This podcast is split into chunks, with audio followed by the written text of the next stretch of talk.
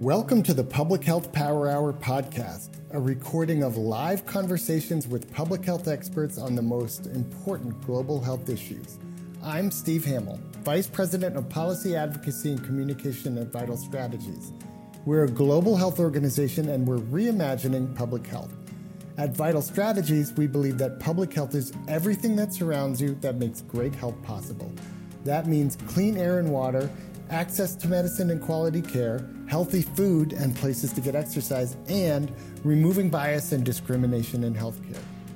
Here on the Public Health Power Hour, we get together to look at how the world around us shapes our health and how we can shape the environment so that everyone, everywhere has the potential for great health. And if you want to join our conversations live, please follow us on Twitter under the handle VitalStrat. Welcome to the Public Health Power Hour.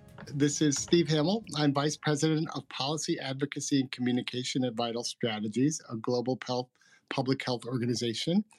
And this Public Health Power Hour is a live discussion show about public health on Twitter Spaces. We also record it as a podcast. And we've had top notch guests over the last year and covered the biggest topics like vaccine equity, maternal health, corporate determinants of health, and, and more. If you've missed an episode, find us on your favorite podcasting app like Apple or Spotify. You can just search for Public Health Power Hour. And at, at Vital Strategies, we're working to reimagine public health. That means everything that surrounds you, the built and natural environment, policies, culture, all of which make good health possible. And we believe that public health can be better bolder and stronger. And this year, we're dedicating these Power Hour discussions with experts and advocates to think about how. How can we do that? We're prompting them to help us paint a picture of this future by asking, what if? And in today's discussion, we're going to be looking into the topic of tobacco control and equity with some fantastic experts. I'm so happy to have uh, in the room. Uh, the virtual room with me, and our discussions are guided by by you, our listeners, and you can forward your feedback, like ideas for new shows or questions, feedback um, through email, um, powerhour at vitalstrategies.org, or feel free to tweet us and tag the handle at vitalstrat and drop us a line. I'm excited to introduce to you our panelists. Uh, before we go to the main discussion, we like to warm up by asking each panelist to share a news story that caught their eye recently. Uh, our first panelist is Rachel Kitonyo, the McCabe Center's regional manager for Africa based in Nairobi, Kenya. She's an expert on policy and law and an advocate who has worked across a dozen African countries, including training more than 150 lawyers and policymakers. She's a veteran of our discussion show um, who's renowned for her work in tobacco control policy in Africa and around the world, for which she was recently honored with a 2020 World No Tobacco Day Award. Rachel, what article would you like to share with us this week? So I referred to an article um, on the site of Radio Canada, which mirrors a series of other articles in the Western media. So in the last um, two weeks, there's been an outbreak of monkeypox, and um, the photos accompanying all of these articles are showing photos of Black people. Yet the outbreak is in the West among white people.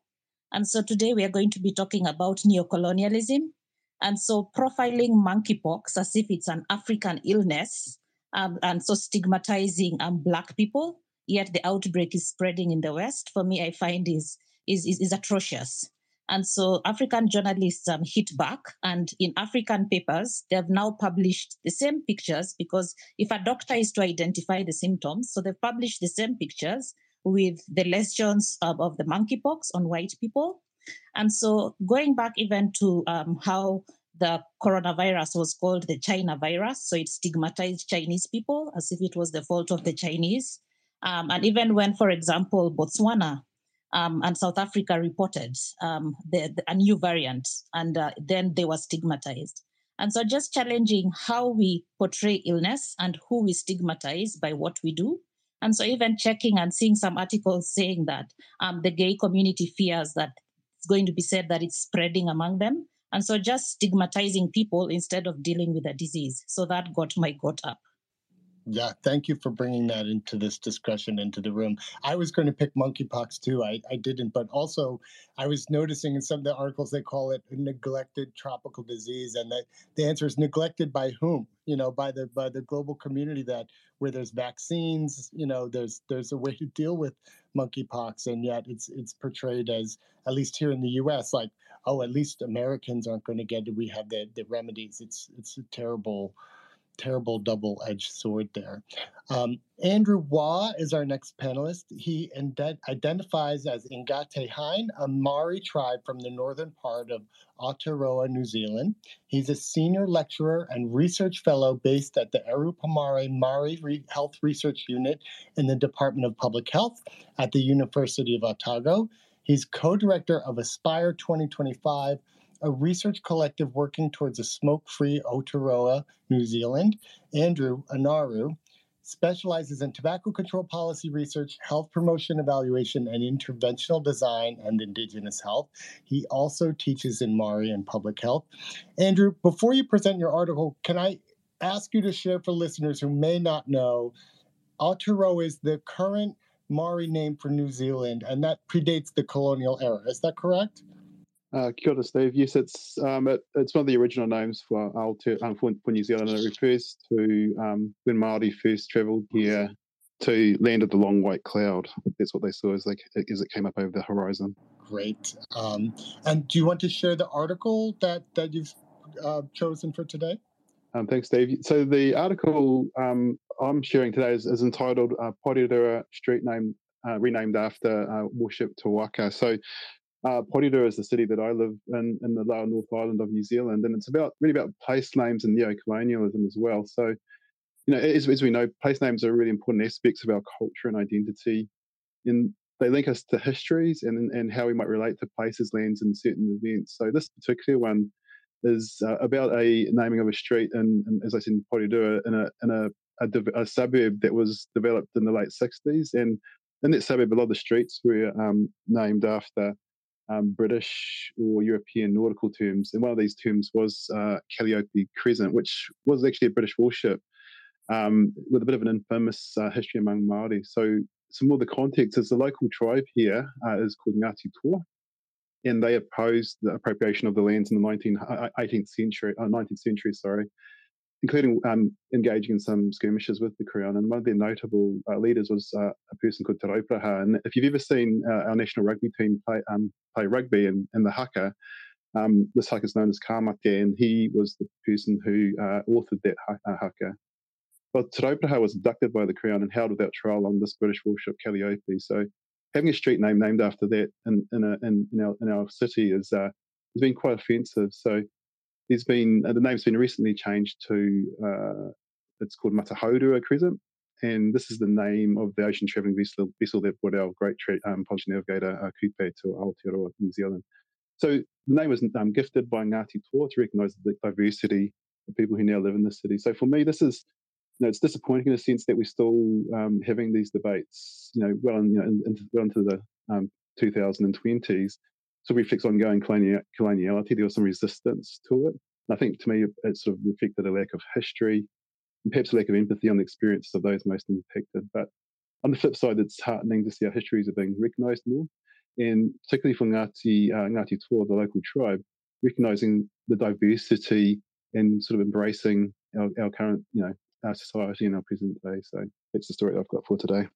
Thanks, and I love hearing this these local like very local stories that definitely would not have been on my radar and i'm interested to dig in later about how you know wider reckoning on equity and um, you know colonialism and injustice played into plays into tobacco control or played into tobacco control there. Um, i'm going to share an article too. I'm not going to cite a specific article but i do want to pick up on the horrific shooting that happened in the United States this week. Um, in Texas, a gunman walked into an elementary school and killed more than 20 people, including 18 elementary school children. And the, you know, for me, the sort of additional horror to the story is that it's so familiar in the United States, which seems awash you know, in mass shootings like this. And just weeks ago in my home state of New York, a grocery store in a prominently, predominantly black neighborhood experienced an attack. Um, you know, before that in Los Angeles. And you know, my conception or my perspective is that eh, you know most Americans are angry, they're disgusted, but also there's this sort of helpless sense of deja vu. We say the same sort of useless arguments and and come to expect nothing will be done. And for me, you know, as a as a parent and a public health person, it's it's so hard to accept that we know that there are sensible solutions that will protect us, like background checks, and ones that 80 or 90 percent of Americans support but don't get passed. And um, you know, these are things that have been proven to work, including places like Australia and your home country, Andrew. So it's it's I bring it into the room today because it's a terrible reminder that public health is always about power. It's always about politics, and social change is always about power and about who benefits from the status quo and about who has the power to make changes or to stop changes. And in this country, in this case, we have, you know, corporate and political interests that have the power to stop any meaningful change on um, gun control. And I, I hope if you're listening today, or, or, listening to the podcast that um, you take an extra moment if you're in the United States to do more than tweet, more than talk about it, but actually get behind one of the groups that is that is pushing for change. So, yeah, power and politics um, towards social change. It's um, some one of the one, I think it's going to be one of the themes we'll touch on today as well. And I'm going to move on to our main topic now. Um, it's great to see some of our longtime um, colleagues, allies, and listeners in the crowd. Uh, Lake Health and Wellness, I see you. You're a longtime listener. It's great great to, to have you back. Um, and I'm really happy to have our two guests here because they have such different perspectives on this really incredibly um, complex topic. Andrew's work that you heard of, you know, he works with the Maori who have been historically marginalized in Aotearoa, New Zealand. But New Zealand itself has tobacco use rates that have been dropping for decades and one of the world's strongest tobacco control program. So that's an interesting perspective. You know, Rachel's working in East Africa with a number of countries, you know, where smoking rates also are low, relatively speaking, to globally, but potentially going in the wrong direction. Um, and protections are um, potentially among some of the worst in the world in terms of the region, as the industry sort of puts the target on Africa's back as its next big growth market.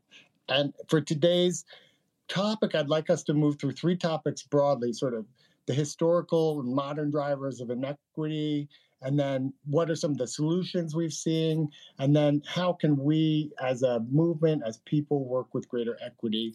Um, and before i ask um, I, would like to share our working definition of equity that rachel andrew and i um, identified before this discussion.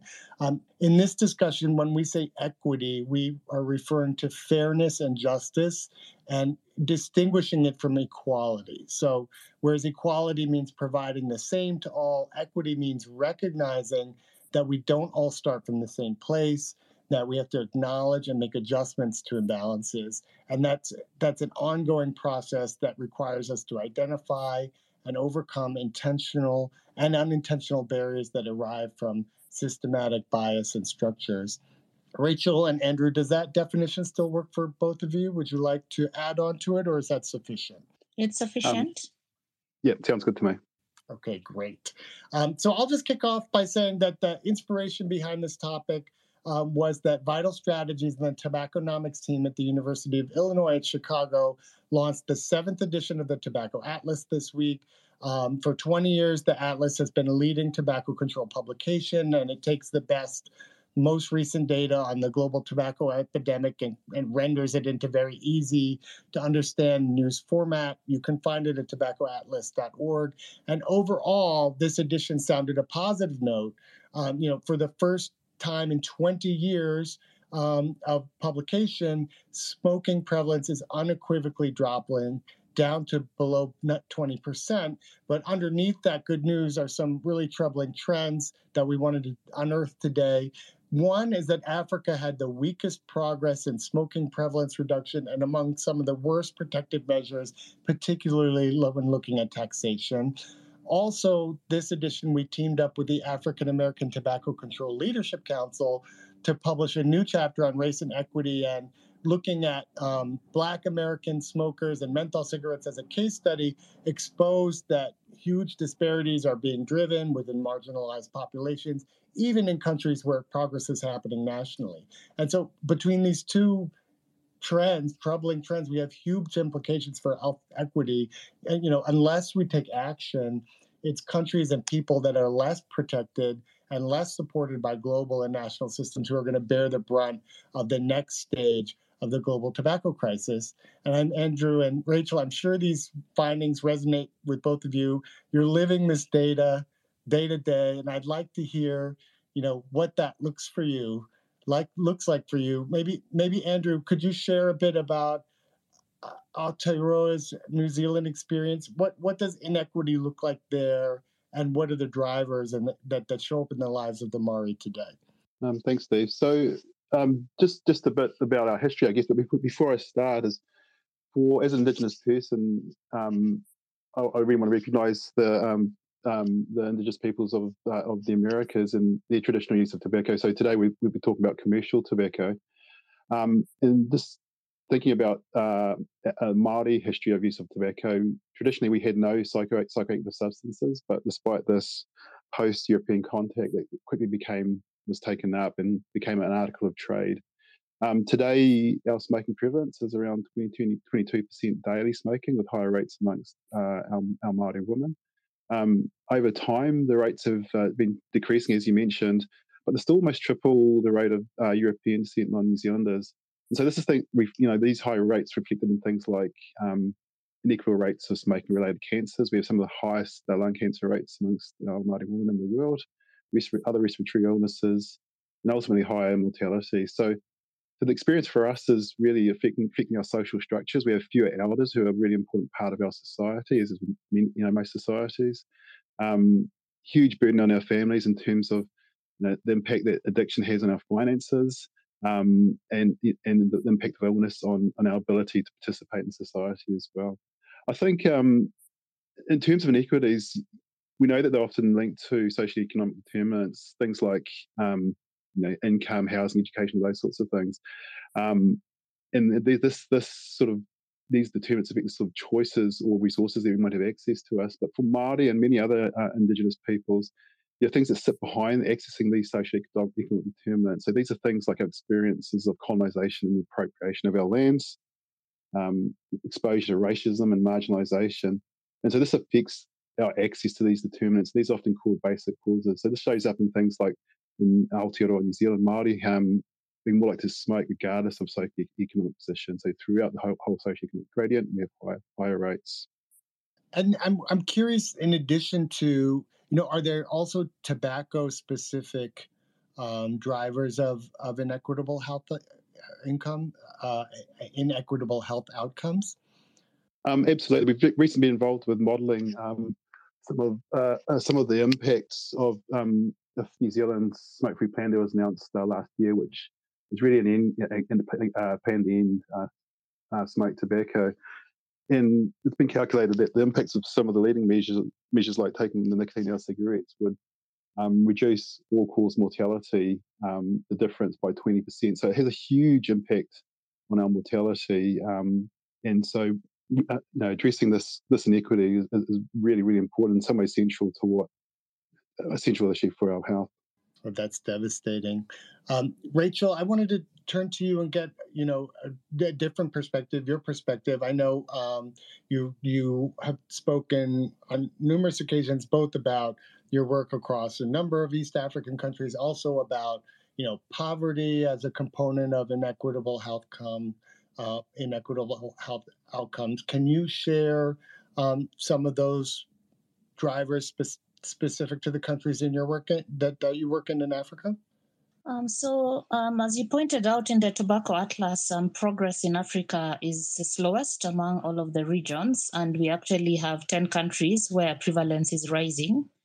And um, poverty is a, is a big issue because uh, across African countries, you find that the poor and those with a lower education, and very often those two go together, are 2.5 times more likely to smoke. So in Kenya, for example, smoking is more common at 23% among those without um, a primary school uh, education. And uh, we see the same figures also for those um, who've not finished secondary school. And we see the same pattern in Nigeria, in South Africa, so in other African countries. And so these poor people who are also the ones who have who tend to spend less on health insurance because being able to afford health insurance is is a problem in Africa. So in Kenya, for example, I think only 30% of the population has got um, health insurance. And so they have they can spend less on health insurance, they can least afford to pay for the medical expenses related to tobacco-induced diseases, and they're also the ones who suffer the most when they lose a breadwinner. And because in most African countries, um, it's more men than women who smoke. So when you lose the father or the, the, the male partner in a, in a homestead, then uh, the women and the children suffer. At the same time, um, we find that those with a lower education level and therefore the increased smoking tend then to spend less on education, to spend less on food, and to spend less on healthcare. So it creates a vicious cycle where they are poor, therefore they smoke. And because they smoke, then they have got less to spend on these things, so they remain poor. And so tobacco use in Africa is both causing and are driven um, by poverty. Now, even when you look at um, the services, so for example, you're looking at um, tobacco control, there's been a big focus in Africa on prevention because all the talk is around we need to prevent the epidemic before it happens, which is good. But given we still have some smokers on the continent, when you look at um, the cessation uh, programs in African countries, there are very few that have got national cessation guidelines. And uh, even those that have them or have what they call a national cessation program is not funded.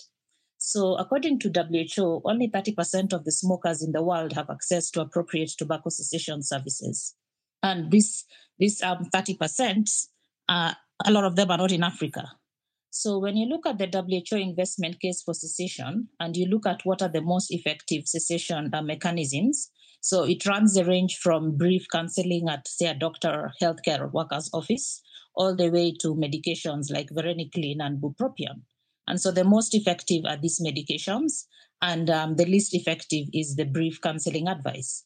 Now, in Kenya and in many other African countries, so Kenya, for example, I don't think we have varenicline offer at a government hospital, and uh, is too expensive.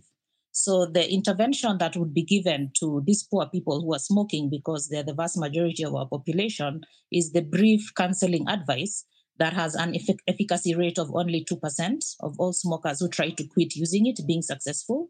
So what then is the option? Because if we are not going to fund cessation programs, how are the poor supposed to be assisted to quit? And so, even as we try to prevent those who are not smoking from starting, what do we do with that percentage of the population that smokes? And so, in Kenya, 23% of, of, uh, of men smoke. What's supposed to happen to that population? Mm-hmm. I, you know, I, I also want, I just want to underline something you said that when I started working tobacco control, I found shocking, and I think people don't know that, you know, tobacco use is a driver of food insecurity. It's a driver of poor educational outcomes in families. It's a driver of reduced economic uh, mobility for families. I think you know so many people have been trained to think about to you know cigarettes as something that you know people do or don't do. They they just have a hard time imagining that there are families that where you know money's being spent on tobacco or you know, or looking beyond the consequences of an individual person getting sick and that what happens to families when a caregiver or a you know breadwinner gets sick that that devastates that you know can devastate a whole community or a whole family it's it's really you know been part of tobacco control to convince people who care about food security and economic mobilization and, and education to care about tobacco to care about tobacco use because it's such a it's so interlinked to all these other you know inequities in fact, Steve, if I could give you some shocking statistics. Um, so, Kenya is a tobacco growing country um, in four counties out of a possible 47. And so, statistics from three of them. So, one of them, a place called Teso, uh, particularly a sub county called Angurai, 67% of the tobacco growing households are food insecure purely because of the tobacco farming. And so, because tobacco is um, monocropped and it pollutes the soil, you can't grow anything else alongside it. So the traditional and our Kenyan farmers are smallholder farmers. So on his small piece of land, the typical Kenyan farmer would grow some food for subsistence and then grow some other cash crop. So when they grow tobacco on all the farm, and they have to do that so that they can make some profits, then they don't plant maize and they don't plant all the other food crops. So you can imagine 66% of the households are food insecure. Um, in other parts of the country where tobacco is grown, um, the food insecurity ranges from 10 to 15% of the households. That's unbelievable, and you know it's it's incredible that we have the science behind it, and, and yet have failed to act. I mean, one of the things we saw in the tobacco atlas is that you know, of course, there are socioeconomic determinants to inequity around tobacco, but you know, we also saw how the tobacco industry weaponizes race and identity inequity in multiple ways, like um, one is through marketing and creating false cultural associations um, between tobacco use and you know and and cultural identity, or you know through claiming here in the U.S. that menthol bans are racist because they because they're the preferred black um, preferred cigarette of black smokers, even though it's the industry itself that has worked for decades to drive that behavior, um, or that you know that they're using corporate dollars within communities towards leaders to create, um, you know, community leaders who will defend the industry. In fact, you know, there was a recent article just the other day that showed the industry linked industry linked groups were paying black protesters to show up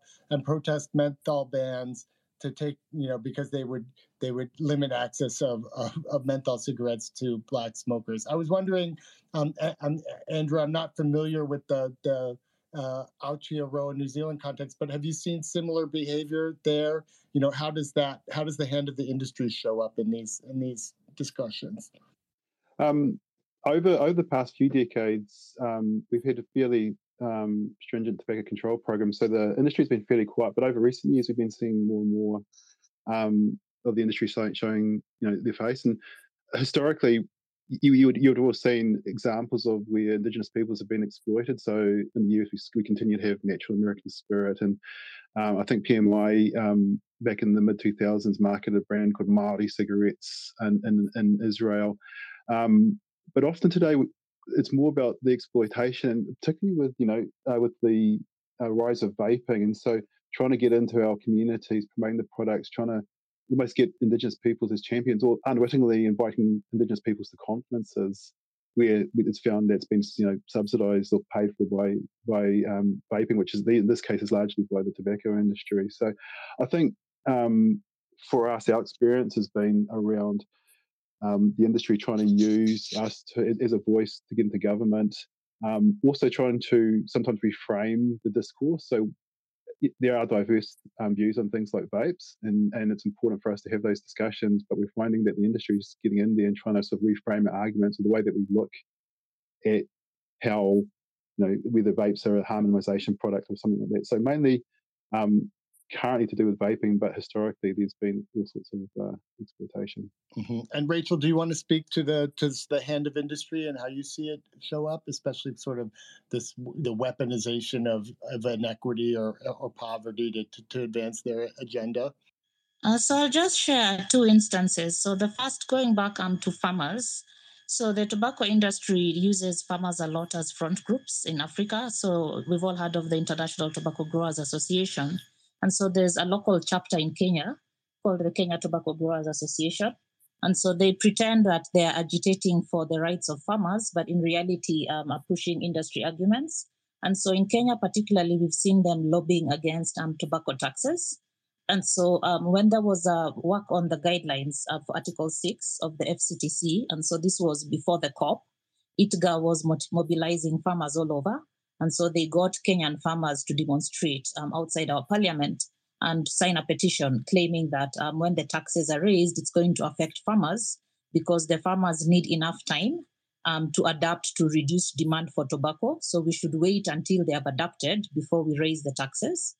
Now, um, still around um, the tobacco tax arguments, some of the craziest stuff they come out and say. So, for example, we've been trying to reform the Kenyan tobacco tax system and the WHO guidelines are to have um, a uniform tax system, so not to have different rates of taxes on different products. And so in Kenya, we've got high end products, so the ones with filters and so on. And then you've got the so called low end, which is the poor man's cigarette. And so they've always lobbied to have the poor man's cigarette having a lower tax rate. And so when the government made a move to standardize the rate so that it stopped people substituting from product to product, the industry mobilized smokers to come out and say that the poor are entitled to have something to smoke. And so we should not um, tax the poor man's cigarette. Yet, at earlier said that the poor are the ones who are having the worst impact um, of smoking related diseases. And so when they talk about um, re- retrogressive taxes and say that your taxes then are affecting the poor, yet actually the poor are the most price sensitive and they're the ones who would benefit most from a tobacco tax increase. And so, even when you look at these so called farmers, because they also use, they weaponize poverty, especially um, for those counties where tobacco is grown. And so, no politician wants to hear that there are going to be job losses. And so, they come and say that um, if we continue implementing smoke free and tobacco advertising and promotion and sponsorship bans, or even graphic health warnings, this is going to cause um, tobacco farmers to lose jobs. And so, they then come and say your tax revenue is going to go down. And yet, these same farmers are so poor. And so, when you look at even the kind of contracts that the industry uses, which are exploitative, and so contract farmers, particularly in Kenya, who are contracted by the tobacco industry, and uh, after they grow their crop, they have to deliver it to the tobacco industry. So it fixes the prices, it sells them the inputs, the fertilizers, the seeds at um, very high prices, and then after they deliver the crop, they deduct their, their money from what the farmer is supposed to earn. So it creates this whole cycle of debt. And so from one growing season to another, the farmer is constantly paying back the tobacco industry. And so when you go to the tobacco growing areas in Kenya, you can immediately tell who's a tobacco farmer and who isn't just by looking at the quality of the house, how their children and wife look, likely not wearing shoes and looking dirty and looking scrawny. And this keeping them in poverty and then trotting them out so that you can use them to lobby against um, tobacco taxes. And so that's weaponizing um, poverty and, and just using it uh, even at the level of government to try and tell them that they're going to have reduced revenue um, by implementing tobacco taxes. Yet we all know the opposite is true. Thank you for sharing that, um, you know, painting the picture of just how dire that is. Um, I want to pivot a bit from, you know, the costs of inequity and and the drivers to talking a little bit about solutions. Our topic today is, you know, what if tobacco control centered equity, and I want to um, explore into that um, and maybe thinking first about national level tobacco control programs and maybe expand back out into the global scene. First, Andrew, before you to talk about uh, Aotearoa, New Zealand, you know, when we think about how to address this problem, why do we need special considerations at all? You know, in other words, if we're looking at the package of tobacco control interventions and accept that they work across populations, let's say we raise taxes, we curb marketing, we execute media campaigns, you know, doesn't that have an even bigger impact on populations where smoking is higher? You know, what do you say to the kind of rising tides raise all boats argument? Like, why do we need, uh, you know, equity driven interventions within national programs? Well, I think um, in the experience of uh, Aotearoa New Zealand, we, we, we've been running a, you know, fairly decent, um, what we might call business as usual tobacco control programs. That's things like you mentioned tax, um, limits on advertising sales, you know, limiting sales to minors, and all those sorts of things. Um, but one of the things that really we started being debated in the mid 2000s for us was that if you look at it, the, the, the, rates have been declining across all population groups, but these huge inequities have remained. So in the mid 2000s, um, smoking among Māori was, was around the 35% mark, which um, I think about 40% actually. And so it was more than double what was happening in the general population. And so if you look at it, it was telling us that actually these these business as usual approaches, you know, might be effective in the long run. However, they seem to be privileging, uh, in our experience, non-Māori. They non-Māori word seeming to do better these sorts of interventions. And then looking at things like, uh, say, tobacco tax, um, you know, it, it's known as to being a, you know, quite you know, an effective way to reduce prevalence. However, it's also seen as regressive for those populations that tend to have less, you know, resources, and that's for us for Māori. So these sorts of interventions we're seen to be as um, highly impactful for Māori, keeping in mind that New Zealand has uh, some of the highest um, tobacco taxes in, in, the world aligned with Australia. So Um, those are sort of things that were going on. And if we look at the sort of measures that were in place, um, it, it, in that still in place in New Zealand, a lot of them were sort of individualized focus. So they target, they had things like targeted cessation support, which which is really important, I guess. But the um, they they really rely a lot on having the resources and the support to sort of enact them. So seeing a quit quit ad, quit um, campaign ad, and you know, taking action to quit or trying to quit in a situation where there's a lot more going on in your life um, really doesn't sort of take into account the differences in terms of these, you know, the social and economic determinants that we might have access to, or the basic causes that I mentioned a bit earlier. So, in a way, it's not surprising that they might have privileged uh, non-Māori. So, um, this is where we need to start thinking about, you know, what other sorts of interventions, and then also if we're thinking about things like cessation, is in reality, the only um, cessation services, they only only a small proportion of the population access access them, and of those, only a small proportion actually quit. So this is not to say that it's not important, but it's to say that they only have a limited amount of effectiveness in terms of addressing inequity. And when we, we did some studies here in Aotearoa, New Zealand, and we found that actually, if we wanted all the smoke, current smokers to quit using a cessation service, the demand would absolutely outstrip the capacity of our cessation services to meet that demand. We, we've got okay cessation or good cessation services here. So I think when we looked at it, what our tobacco control program was doing was addressing the symptoms, but not the causes. And this has sort of been a way we've been sort of leading the way to our thinking about an end game.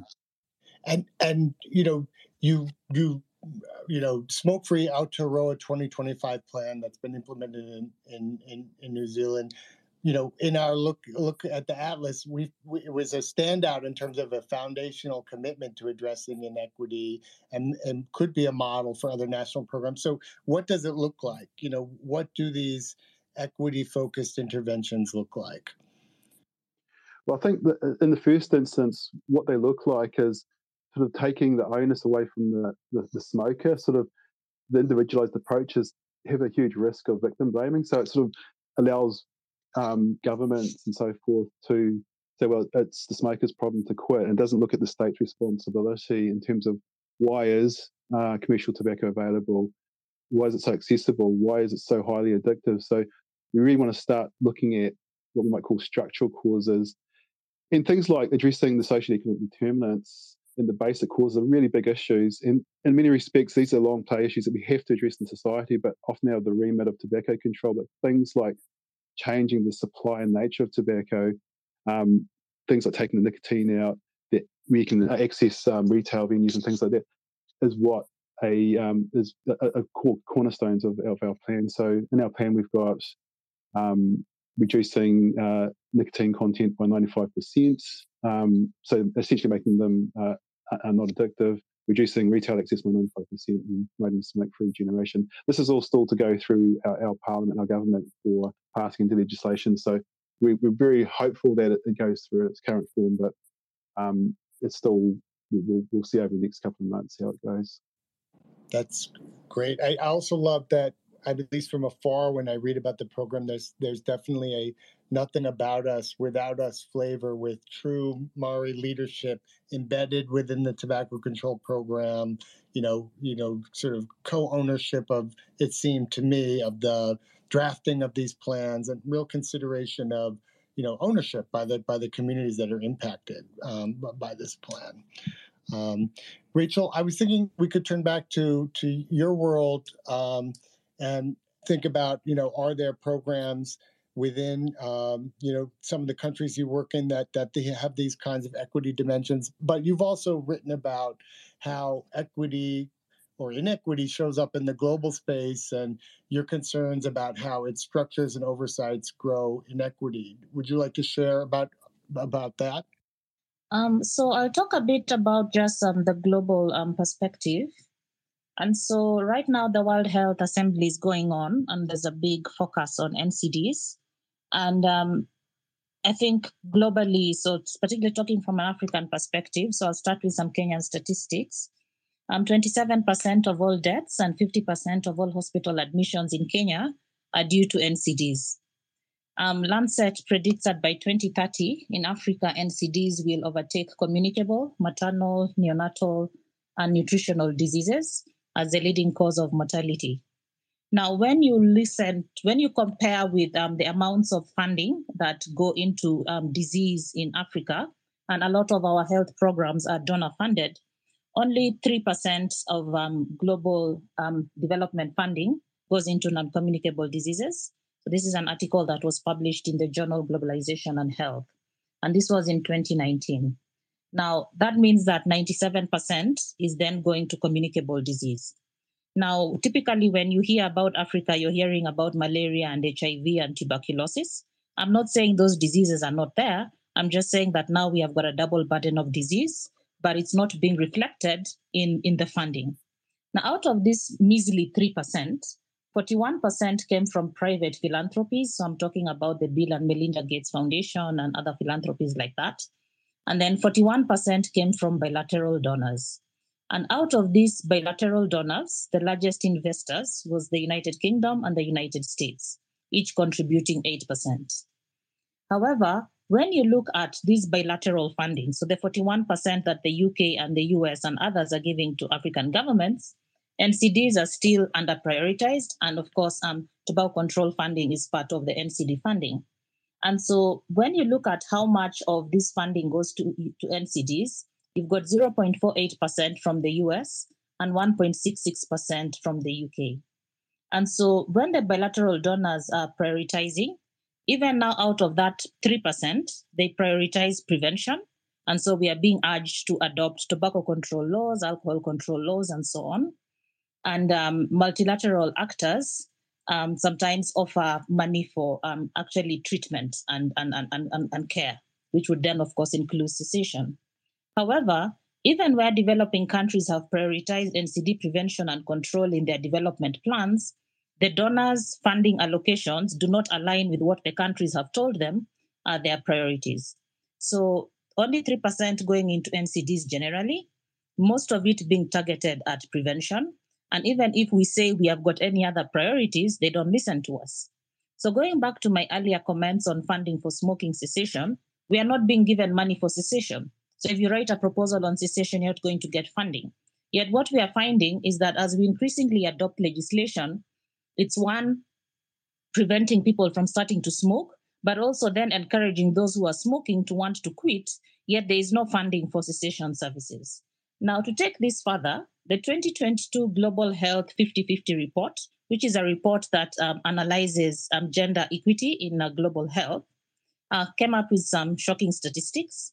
And so it found that gender and geographic diversity are severely lacking in the boards of major organizations that are active in global health. So it analyzed over 200,000 over 2,000 board seats across 147 leading global organizations active in global health, and this is what they found. So they found that 44% of board seats are held by US nationals alone, and that nationals of just two countries, the US and the UK, together occupy over 51% of all board seats. Only 25% of board seats are held by nationals of all low and middle income countries, despite the fact that these countries are home to 84% of the world's population. And obviously, the development funding is going to low and middle income countries, but they have got no seat at the table. And then, with regard to women, just 17 seats are held by women from low income countries, equating to less than 1% of board members. So 44% of all the seats are held by men from the US and the UK. So the implication of this is that when these decisions are being made on what to fund and how much to give it, these decisions are not being made by the beneficiaries of those programs. So the low and middle income countries that are supposed to be implementing these programs have got no seat at the table. And so they found a correlation between that measly 3% that is being given to NCDs with the 44% of white males seated at the table who are deciding how much money should be given. And so we are getting a distorted view on what the priorities of the low and middle income countries are, and particularly a failure to understand why NCDs are so important to us and that is why we are not getting the amount of funding that we need because there's that imbalance. Now, the second issue around that, even when you look at which NCDs are prioritized and why, And so when you go back to, uh, I'm sure all of you have heard about the 4x4 matrix. So when WHO was deciding what are the major NCDs to address and the major risk factors, they came up with 4x4. So at the discussions around what diseases should be prioritized, they prioritized cancer, diabetes, cardiovascular disease, including stroke, and a chronic respiratory disease. Now, this was based on the disease burden of the West. Mm-hmm. Africa tried to negotiate for uniquely African diseases. And so, for example, sickle cell disease is genetically more predisposed to the Black population. So, both in Africa and even, I guess, Black Americans, wherever they can be found, have a higher predisposition towards sickle cell disease. So, sickle cell disease is a Black disease. Uh, when you look at something like hemophilia, it also is genetically predisposed towards Africans. And so the Africans tried to negotiate for a broader list so that when the priority was being given, they would be able to address um, their diseases. And we basically got shut out. And so when you're looking at the imbalance, so both at the money table and even at the policy making table, which diseases get prioritized and mm-hmm. which ones don't? And so when you're going back, Stephen, to what you said about monkeypox being called a neglected disease, and the question was neglected by who? And so that's just how inequity is showing up in the funding space. And it's what is making it so difficult to get adequate resources to address non communicable diseases generally and um, tobacco control in particular. It, it, it, I, I, I love that you're connecting the you know the biggest picture the the, the global structures the um, and it sounds like when I say, you know, what if tobacco control centered equity, you know, for Africa, what that looks like to you um, includes, you know, funding, but also self determination around the, you know, goals for what that funding should address, you know, how that funding should be spent. Is that accurate? You know, when I say what if tobacco control centered equity, what's if there were no barriers, you know, what would that look like to you in, in your context? Um, so number one, um, I think would be how the seat at the table. And so that picture of uh, 44% being white male at the decision making table, for me, it would change. And so we would have more women, we would have more geographical regions represented, and particularly we would have the beneficiaries represented.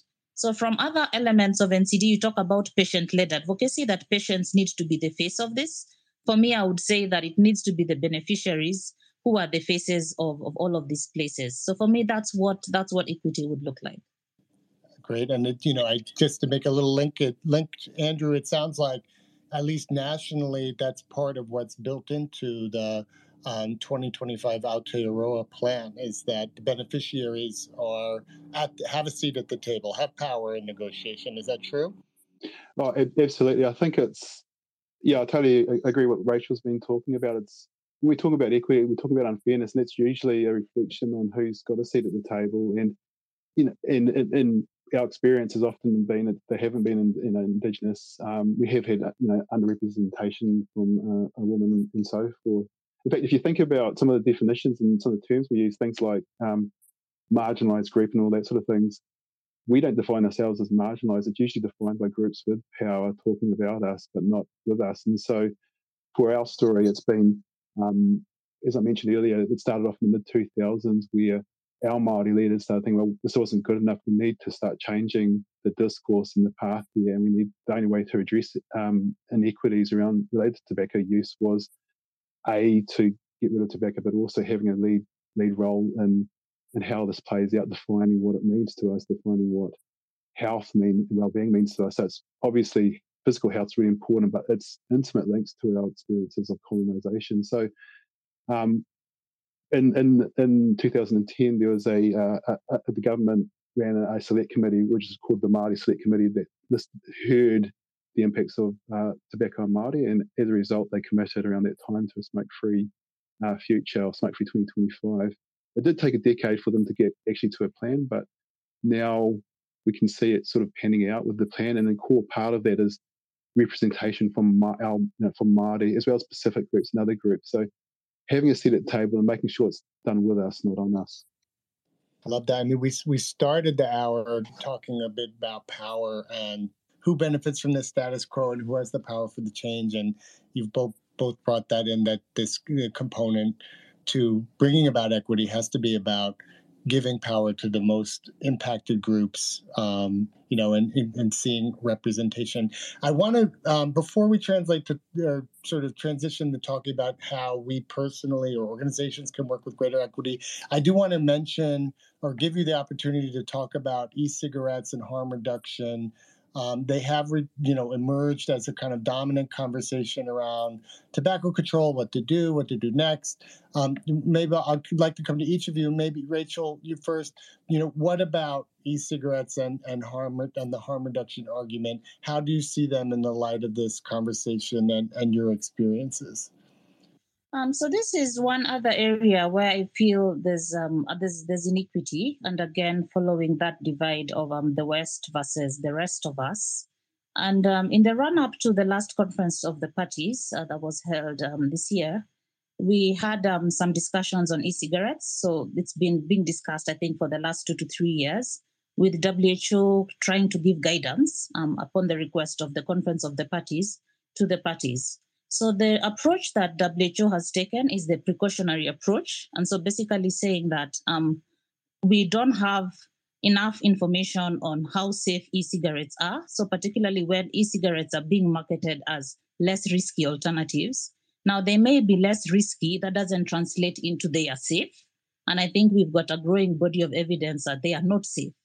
So um, WHO has taken the precautionary approach and so has come up with four policy options where they're saying those of you, for example, like Africa, where on some of your markets there are no e-cigarettes or else the, the, the, the prevalence is really low, I think your solution would be to ban them or not to allow them.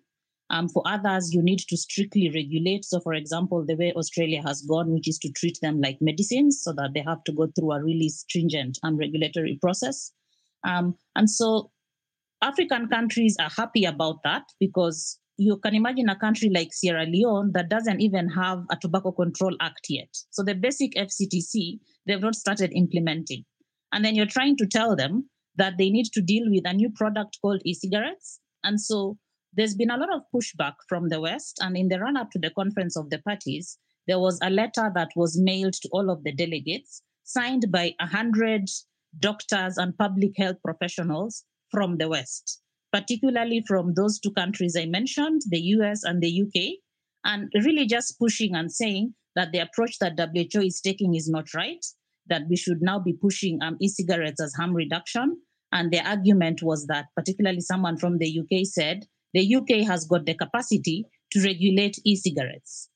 Now, when we all got into the FCTC, we moved by consensus. And typically, that is how things proceed at that level.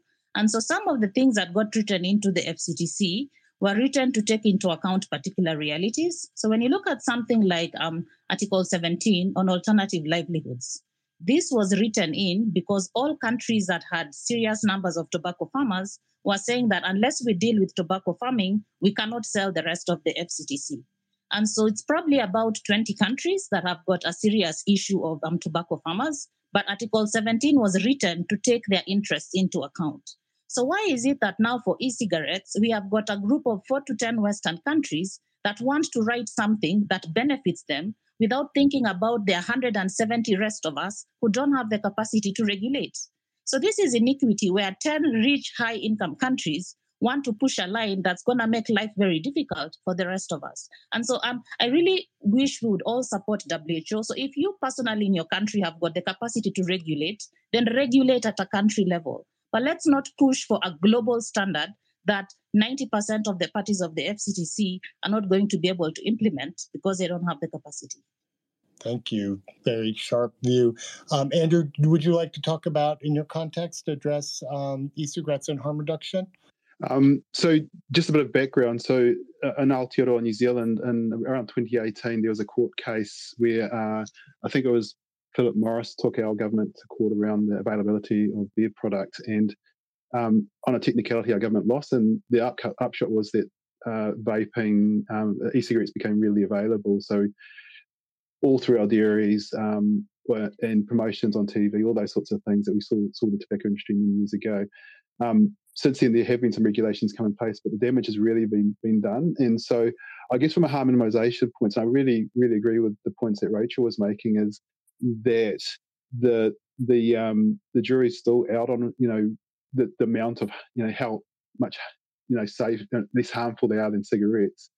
Um, for me, it's really also about um, protecting our young people. So for our latest stats in New Zealand, it suggests that Maori youth have, have been really taking up vape. So it's I think it's around twenty percent daily vape and thirty five percent experimenting or something like that. So it's really we're not doing a good job of protecting our young people from from, from vaping here, and I do think we need to um, think about how we regulate to, in particular, protect young people. It might be, you know, for smokers who can't quit, sure, it might be able to um, be of some benefit. Um, one of the things I particularly object to is the way that very powerful lobbies are pushing the um, harm minimization agenda. As I mentioned earlier, I think that um, it's really couched within a Western biomedical model. Um, indigenous models are much often much whole, more holistic, and for us, it's obviously about reducing the harm, but it's also about what addiction means to us as a people spiritually, the way it's been tied to our colonization, but also thinking about you know what sort of legacy are we going to leave for our young people. It's clearly not um, it's not uh, it's appealing to young people perhaps more than it is to you know current, current smokers. So we really want to have control of this discourse and, and be unfettered by these sort of external influences, particularly with um, the tobacco industry really you investing in these these devices. Thank you. Really insightful. Um, I just wanted we're, we're in our closing minutes, and I was hoping to spend a little more time on this, um, but but we've had such substantive talk.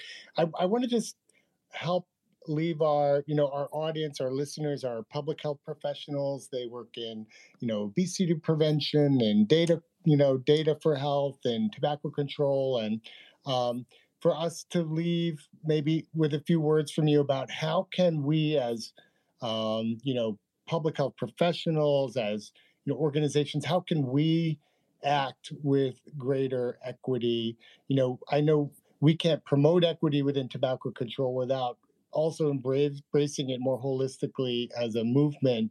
How do you think we can act with greater equity? Are there other movements that we should look at that have that have done a better job of putting equity in the center of their goals? um, maybe Rachel and then Andrew, you can help leave us with some with some takeaways for for how we can take equity forward. So I think that the best example, particularly for tobacco control, is HIV. And so, particularly when you look at um, all the advocacy around um, intellectual property and access to um, the ARVs, um, which was largely led by South Africa and other countries with a very high HIV/AIDS um, burden, and that whole idea of putting the patients at the center of it all. And so the patients became the face of that campaign so that we stopped having academic discussions around statistics and we're looking at faces of actual people. And I think one of the things that tobacco control needs to learn, because very often when we are at conferences, we've got the doctors, we've got the researchers, we've got people like myself who've never smoked. And I very rarely see the people whose um, whose larynxes have been um, uh, operated out because they smoked cigarettes, the people whose legs were cut off because they got um, blood clots in their legs. And so just putting the patients and the beneficiaries at the front of it, even among ourselves as a community, I think is the first place um, for us to start. Fantastic. Andrew, what, what, are, what are your insights on this topic? Well, I think for, for us, um, where we're coming to with tobacco control and equity is that the most equitable outcome is is no smoke tobacco use. So examples where we might have eradicated certain you know diseases like in Aotearoa New Zealand polio and how we came together in the country to do those sorts of things. I think in terms of outcomes, you know, putting equity and rights is a central outcome, it's a cornerstone of public health. So it should be a cornerstone of our tobacco control programs and really thinking long and hard about our current tobacco control measures and the values that might be underpinning them. And again, again agreeing with uh, with Rachel is is being really clear about whose voices are and should be at the table, who has power to make decisions about our future. So engaging with those communities most effective. Thank you both, and I certainly am leaving both more informed and you know inspired to um, to partner, to collaborate, to listen, and to ensure that um, the voices of you know impacted um, people of of our my my colleagues who are working in the context that that are having the worst effects are, are at the table. So I want to thank both of you, Rachel Kitonyo and Andrew Waa, for your expertise and for this, you know, engaging discussion, and also to each of you who are listening. Um, if you enjoyed this conversation and would like to share it, you can look for the Public Health Power Hour podcast on your favorite platform like Apple or Spotify. And we're planning another great episode for June. Um, make sure to follow at VitalStrat on Twitter or, or subscribe to our email newsletter at vitalstrategies.org to listen in live. Um, thank you all for tuning in. Rachel and Andrew, thanks again. Thanks again for joining us for this episode of the Public Health Power Hour. We hold these live conversations several times a month on Twitter Spaces. Follow us at VitalStrat on Twitter to join the conversation in real time. We'd love to see you there. To learn more about how Vital Strategies is reimagining public health, go to www.vitalstrategies.org. I'm Steve Hamill with Vital Strategies. Join us next time on the Public Health Power Hour.